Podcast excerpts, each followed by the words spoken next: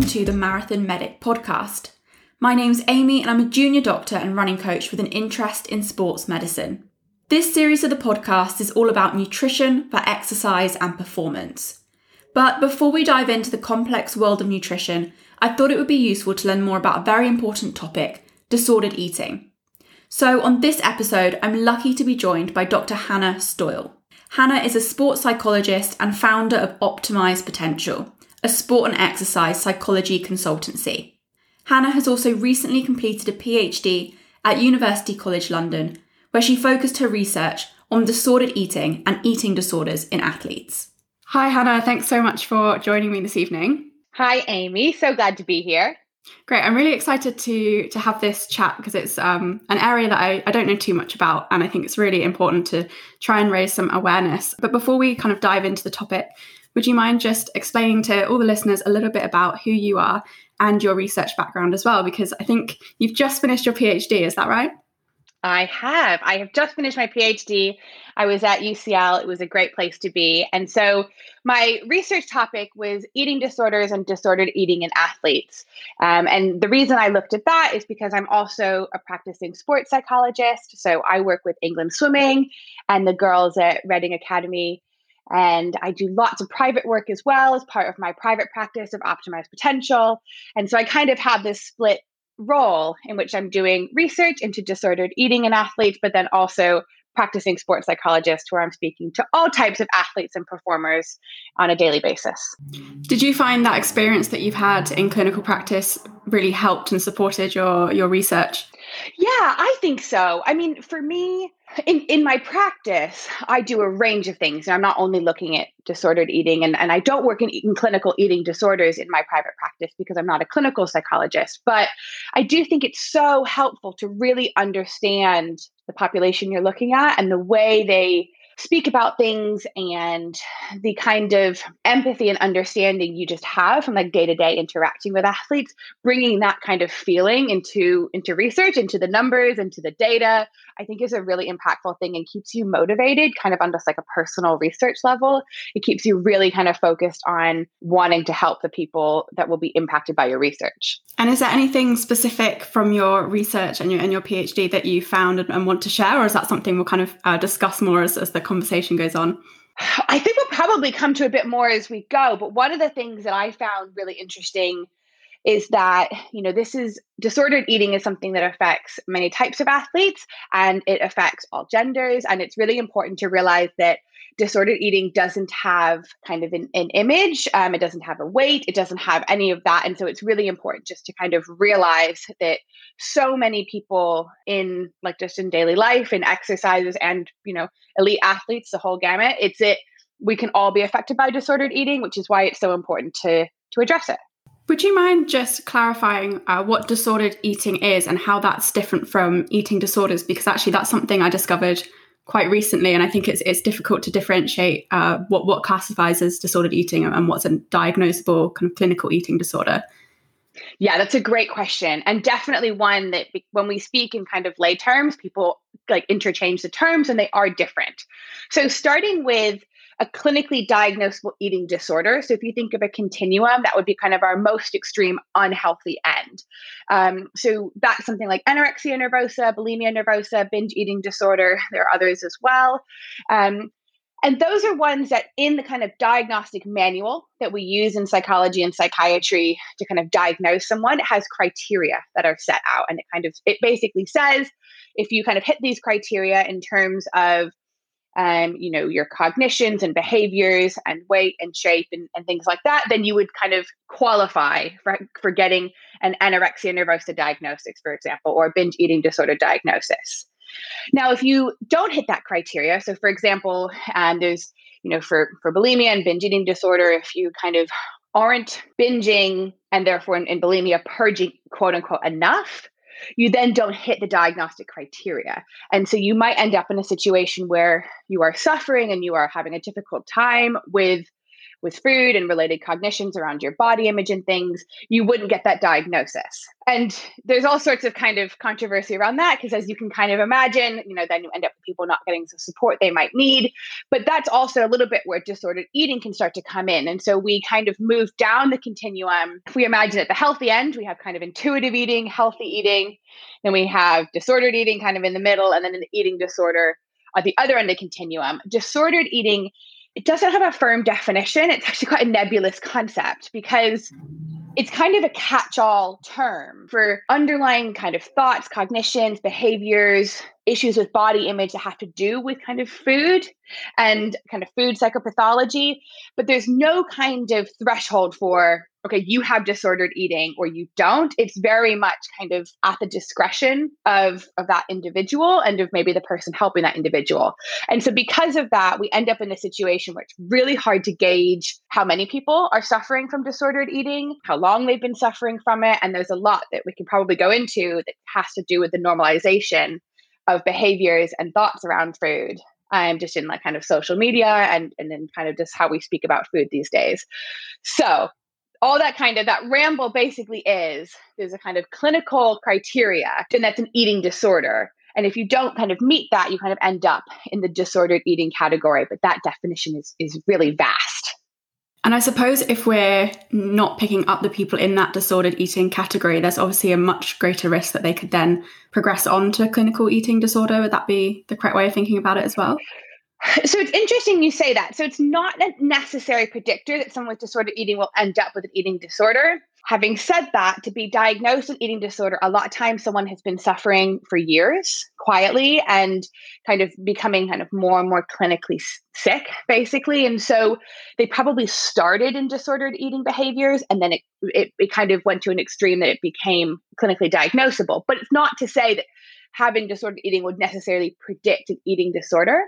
And one of the things that we, you know, I think looking at the numbers, you know, the rate of an eating disorder in the general population is kind of 1% to 3% if we're looking at kind of anorexia and bulimia.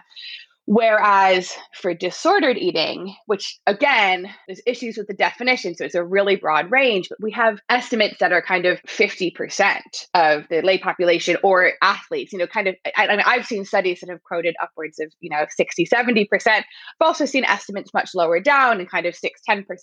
So it's not that everyone transitions into an eating disorder, but looking back, a lot of times you can see their disordered behaviors and when that started. That's really interesting. I, I, guess rings true with just obviously we, we've all known people that have had difficulties and whether it's a disordered eating pattern or an eating disorder, it, it, causes such distress psychologically. So even if it's not meeting the clinical guideline criteria, it's still um, a huge impact on someone's life. What you've just said there is really key because I think sometimes we get obsessed with did they hit a criteria? Is there a certain weight? And actually, there's a wonderful woman named Hope Virgo who's has a dump the scales campaign because it's all about how oh, if you weren't a low enough weight, you weren't sick enough, you're not getting treatment for an eating disorder. And it's just about realizing that we, we have to be treating people before they're really, really ill.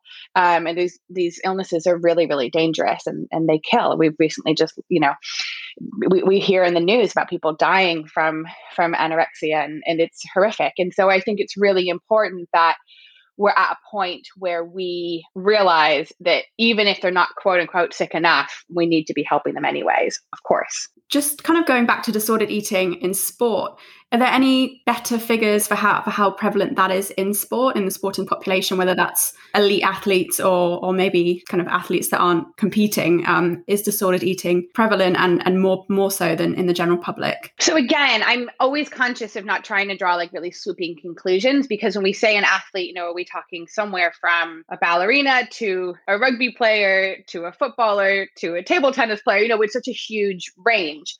Um, what we do know, and also because the definition definition of disordered eating isn't firm. It's important just to realize that it's really hard to capture this. So again, we're kind of somewhere around, we think maybe a third of, of, male athletes are suffering from disordered eating, and then you know upwards to like a half of, of female athletes. But there's a huge kind of range and debate there. One of the things that we do know is that different types of sports seem to lend themselves slightly more to those participants being more susceptible to disordered eating. I'm going to put a big caveat on this in a moment. But what we know is that those in kind of lean sports or anti gravitational sports or aesthetic sports, those in which it's advantageous to have a lean physique, as you can imagine, you don't kind of see a higher rate of disordered eating in those sports. Uh, and that's for, for male and females. Um, what I will caveat by saying, though, is are we only looking at going, well, restriction is kind of our measure of disordered eating?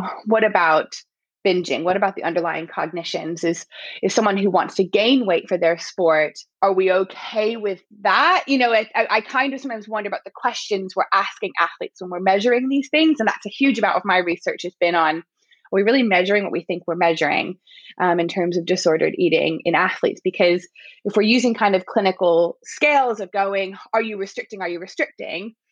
That's maybe only one element of disordered eating and it's not capturing binging um, or purging and other things as well. Yes, we know a little bit more about what's happening in athletes, and we can know that there are certain sports where we need to be all the more kind of careful and cognizant of the kind of weight requirements in those sports. But I think we could be only seeing half the picture.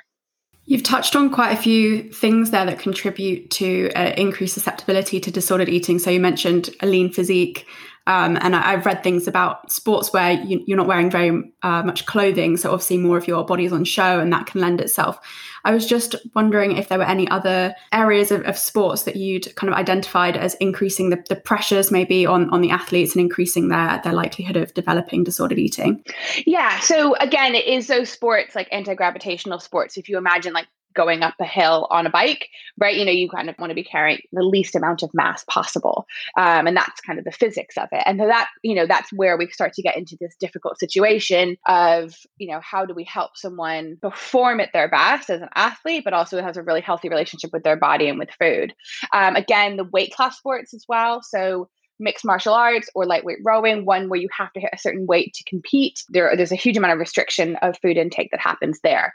Um, and we also know that other things in athletes' lives that impact, you know, they're not just athletes. And I think that's, again, this is a huge part of what my thesis was on for my PhD. We're dealing with human beings and not just performing monkeys. and it's really important to realize that because I think we get kind of fixated on well, what sport are they doing? Does that go into it? It's really a question of, well, what kind of societal pressures are on someone who then is also an athlete? So, like a swimmer, for example, if you think, okay, I say to you, a male swimmer, a lot of times people are like, oh, yeah, that's six pack. And it's like, well, that's a huge amount of pressure on actually a male athlete who is doing a water based sport where muscle weighs more than fat and you actually don't want too much muscle you, you would think there's a there's a there's a ratio there that's about that you need to get and 20 years ago we didn't see six packs on swimmers in the same way we see them now. There's been kind of an increase of pressure for them to kind of fit this societal ideal of what we think an athlete should look like. And so the pressure that I think comes from the media and from society, including, you know, all of us talking about it, we kind of decide what athletes should look like. And we don't really have an acceptance of different body shapes um, just like we don't kind of in the quote unquote normal world, but we also don't in the athlete world really at all. We really expect people to look as if they're they're all kind of these you know Greek gods basically, and we don't really allow for any wiggle room. And I think that can be also really harmful, especially if we have social media now, kind of constantly telling us, and then also like sponsorship deals depend on social media. So all of that wrapped together to me is what kind of increases our susceptibility um, towards disordered eating in athletes.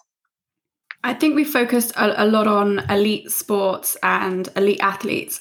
Have you noticed similar patterns in, say, you know, the the park run runner, the person that's just doing gentle exercise each week, and whether those same concepts kind of feed in and are increasing the risk of disordered eating? Yeah, so that's a really good question. So my research is very much on athletes rather than kind of exercisers. So I'm going to say that with that kind of note around it.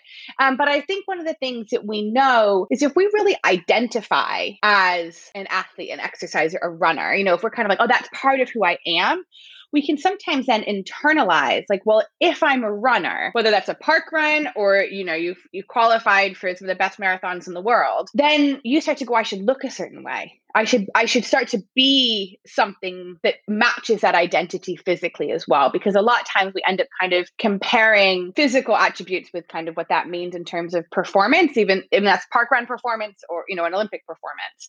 So that's I think part of it. So yes, we are seeing you know kind of similar things can happen if you kind of take exercise as something that you know is a part of you and you're proud of that's a great thing obviously but also it can feed into some of the issues we've discussed. The other element is that you know i found in some of my research and, and this has come out in other work is that top top top top top athletes do end up with more support than what i would call our serious yet aspiring athletes. And so i think there's that kind of middle group who are very good at what they do and take it very seriously. They are aspiring for great height and they have a huge part of their identity as being that athlete but they aren't able to access the same kind kind of support, whether it's from me as a sports psychologist or nutrition support, whatever it is.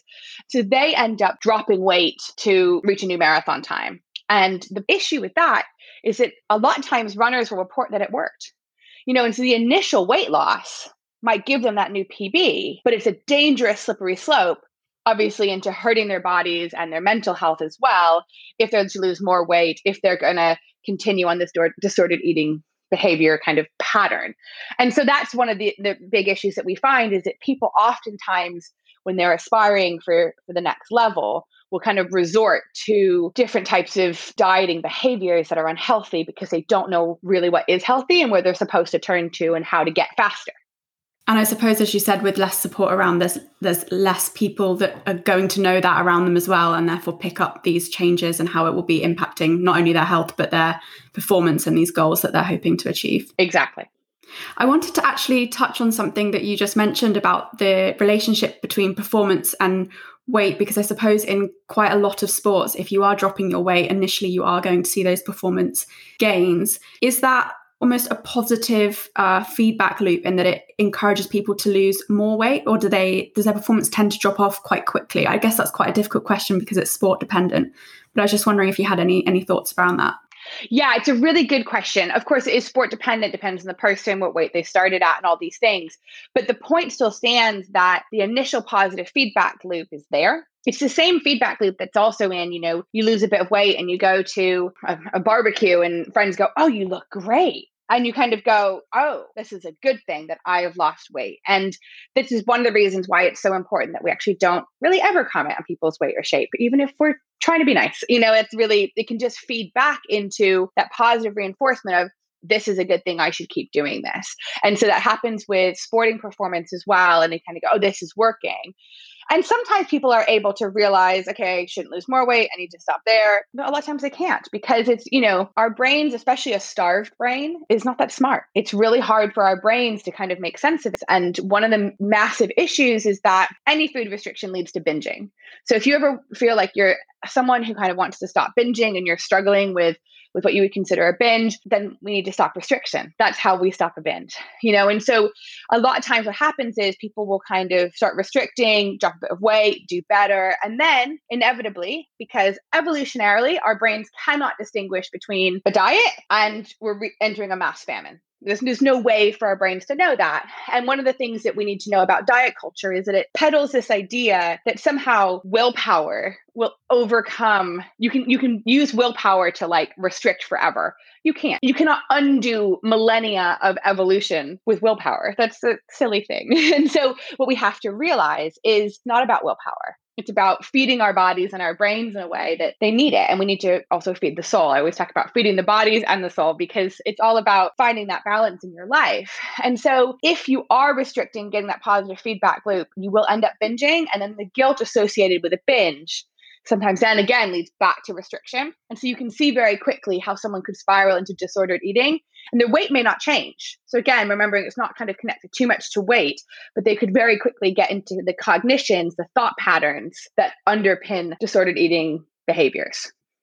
Obviously, one of the things we've spoken about is is weight, and it's not just about weight. But I think an important part of all of this is recognizing the signs that somebody might be either beginning to go down a, a path where their eating uh, patterns are becoming disordered, or they're at least having some cognitive changes around their food behaviors What are the other signs that we could look out for as, I guess, clinicians, friends, coaches, whether that's elite level coaches or just someone that you're kind of training with on the weekends? Um, what are the other features that we could maybe be looking out for? Yeah. So this is to be a tricky one because a lot of times we feel kind of funny about talking about our mental health in general, I guess I would say. It's something that we're not great at speaking about on a day to day basis. So, looking for things, you know, you, you can look for weight loss. I, I, we can't ignore that, but it shouldn't be the only sign that we're looking for. To me, it's all about kind of rigidity. If we're kind of looking for someone who you know, let's say, for example, lunch is normally at noon, and you know, let's say the team was going to go and they were going to have, uh, they're going to have Pret. Let's go with Pret. They're going to have Pret, and it's going to be at noon. It's a team trip. That's what we're going for.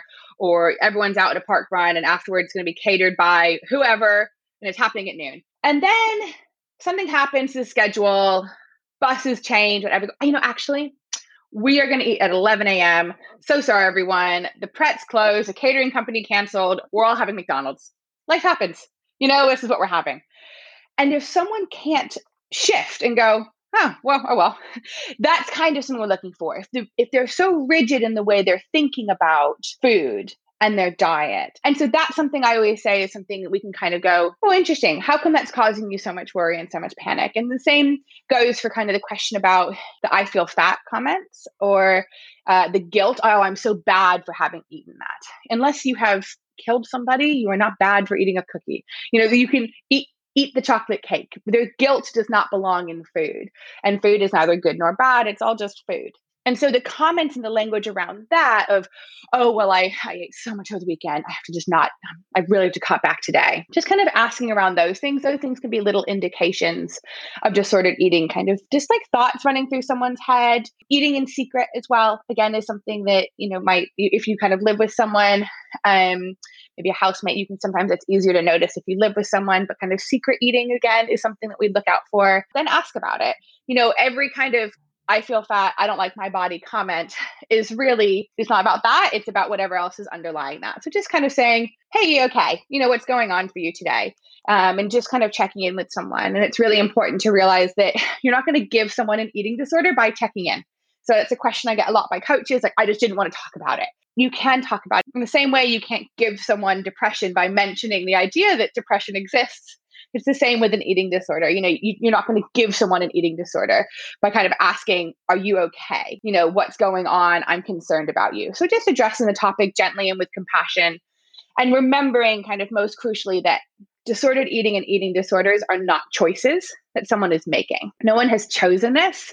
And so this is an illness and this is something that, you know, it's not, they, they can't just eat, they can't just be okay with their bodies unfortunately if it was that simple it would it would be a great thing but it's not. And so it's really important that we come at it with the same compassion we would give any other physical or mental illness Absolutely. And you mentioned there a few really nice phrases. I was just wondering if you had a few lines that you'd kind of worked on over the years, which you would recommend people to maybe use if they have noticed some of these signs, but they're really stressed about bringing it up. Because it is quite a difficult thing. I think whether you've got a professional or a personal relationship, it could be something that you might be worried will distance that person from you, or they then might become more secretive in, in the things that they're doing. So, what are your kind of go to go to phrases for bringing this up? So, there's a few tips. So, one is um, using I statements. So, I'm feeling rather than you've done something. So, I'm feeling concerned. I'm feeling kind of aware that you know last night we went to dinner and i was really aware that the tension was was there around food is kind of we were having that meal together. I'm really concerned about that. So focusing on i statements and not blaming someone is kind of a good blanket place to start. Um, but also so something that actually swim england where i work and british swimming as well have spoken about in terms of all mental health and how to address it is it's called the ask twice campaign it's a really simple campaign but i quite like it so ask twice just means kind of saying, Are you okay? Are you sure? It's not allowing that kind of first, like, Are you okay? Yeah, I'm fine. Okay. And walking away. It's going, Are you okay? Are you sure? And sometimes if someone's just kind of like really upset about like what the food's going on, the their situation looking in the mirror, asking them to take a deep breath and kind of say, You okay? You sure? Do you want to just tell me what's kind of going on in your life right now? And sometimes just starting there can be really, really helpful. what I'll also say is I've learned that with younger people, if we're kind of, you know, dealing with our adolescents and things like that, asking about their friends and kind of saying, are any of your friends suffering with kind of how they're kind of approaching food and their bodies lately? That can actually be a really nice window into maybe what they're kind of seeing day to day that they either might be upset for their friends or they're also engaging in it as well. And so just kind of realizing like, are people just suffering around it and talking about it as though you know keeping it normal keeping it normalized in terms of you know mental health is something we want to normalize but also going it's your health I care about you. And just really making sure the language is around, boy, this is not your fault. I see you're suffering. What can I be doing to help you in this moment? That's kind of where I'd go with that. I really like that. That's very helpful, especially. I think the the ask twice uh, idea is really nice because I think we often ask people, "Oh, how are you?" and we almost even stop for that response, and our automatic response is, "Fine, how are you?" and you kind of move on. And I think asking twice does bring it home that it is you genuinely asking and genuinely caring about how they yeah. are. So yeah, and I, I, I actually I'm going to add to that as well. Something I've learned in COVID, and this is anecdotal, and you know the the plural of anecdote is not data, but this is something I've learned actually is that when I'm logging on to a call with a young person who I'm working with and, and, anyone in general, is I've tried really hard to my first initial hello to go, hey, hello, can you hear me okay? Can you see me okay? I start with that question rather than going, Hey, how are you? Because then we've asked that question as if it doesn't matter. And so I save the how are you until we're focused and talking about it. Now, I'm a psychologist, so of course, that's what we're going to talk about. But I actually think it's quite a good strategy in general if you're just checking in with anyone, not to kind of use, hey, how are you? You all right? as a throwaway greeting and kind of save it for a special moment because we do care about the answer. So that's also something I've been working on. That's a really, really good point. And as, as, you said, we almost use "How are you?" as a hello now. It's almost our approach to, to anyone that we're meeting, whether it's the first time or an old friend. Um, and we don't often get the get the truthful answer. If there is a, a coach or a friend or an athlete listening, and they wanted to find out more about this area, would you have any particular resources that you find really useful. I was actually going to go on and ask you about social media, but I suppose, first of all, are there any positive social media accounts that you would recommend or online resources that people could find out more about this topic? Yeah, absolutely. So, the first thing to say is that the BEAT charity, B E A T, um, in the UK is a great charity, a great resource for eating disorders. They have a helpline, um, they have all sorts of kind of support information, support groups. Um, they're a great resource. So, BEAT is excellent a fantastic researcher named Carolyn Plateau at Loughborough has actually designed a disordered eating awareness course for coaches. Um, so that's through Loughborough University. Um, I don't, I think that course is about 50 pounds. I can't remember exactly. Um, but that's a really great course if you're interested in this topic, kind of finding out a bit more about it, if you want a bit more kind of formal CPD. There are also a lot there are a lot of great um, Instagram um, accounts, and I and Instagram in particular is something that that's kind of the platform I'm most familiar with, if I'm honest. Um, and so I actually will probably I can send you through a link if you want to put some in the description um, of, of a bunch of them. And what we're really looking for is people who are promoting kind of intuitive eating, health at every size. Basically, if someone's posting a before and after photo, you don't want to be following them. It's usually my rule of thumb. Um, so no before and after photos. I'm not posting kind of what they eat in a day because everybody is different. Everything is different. Um, and just realizing anyone who kind of writes about good food, bad food. If you're if you're craving chocolate cake, I don't know, eat an almond. No, no, no, eat eat some chocolate cake. You know, and so any those kind of things you're looking for. And basically, you know, if someone if following someone makes you feel upset for whatever reason, unfollow them. You know, it's it's basically that. So, but I'll send through kind of a nice list so you can link those down below of, of any kind of some nice accounts that I've found over the years. That would be great. And I think all of those points you made they're really obvious, but actually doing them is a whole different thing. And actually sitting down and thinking, what am I following and what am I kind of taking into my brain subconsciously? Absolutely. And actually thinking about how it's impacting you is really important. Um, I had one final question, which is actually a little bit on the flip side of everything we discussed. Do you know much about, or is there much evidence surrounding the positive impacts that sport and exercise has on eating. I, I, think if you're doing lots of exercise, maybe food can be seen as a, a, fuel that's making you stronger, making you achieve something that's benefit beneficial for your mental health. So I was just wondering if you had any comments around that. Yeah, and it's a really important one. You know, obviously I spend my life not looking at that, but yes, so actually, especially doing some of our team sports, the general kind of mental health benefits of doing sport is huge. So, kind of knowing that it's a positive kind of mental health benefit to be part of a sport, part of a team, part of a community, that's great. And same as doing exercise the endorphins that come from that is amazing. So that definitely does help. Um, and you know there is kind of conversation about the energy expenditure that of course sport has has helped many people realize that you know oh they need more food so I'm going to have a better relationship with food because I want to fuel my endeavors. I want to fuel my passion. Um, and so definitely exists out there. I think for me, I just obviously don't spend too much time looking at it, but there are of course many benefits to to doing exercise and doing sport. Great, thank you so much. Is there any final comments or um, kind of take home messages that you wanted to share? I think it's just important to remember I mean, I've, I've said this, but I, I want to kind of hit home that, you know, disordered eating, eating disorders are not choices that anyone makes. So when we're kind of talking about them, we just want to do it with compassion. Um, and it's all about realizing that anyone can be suffering from disordered eating.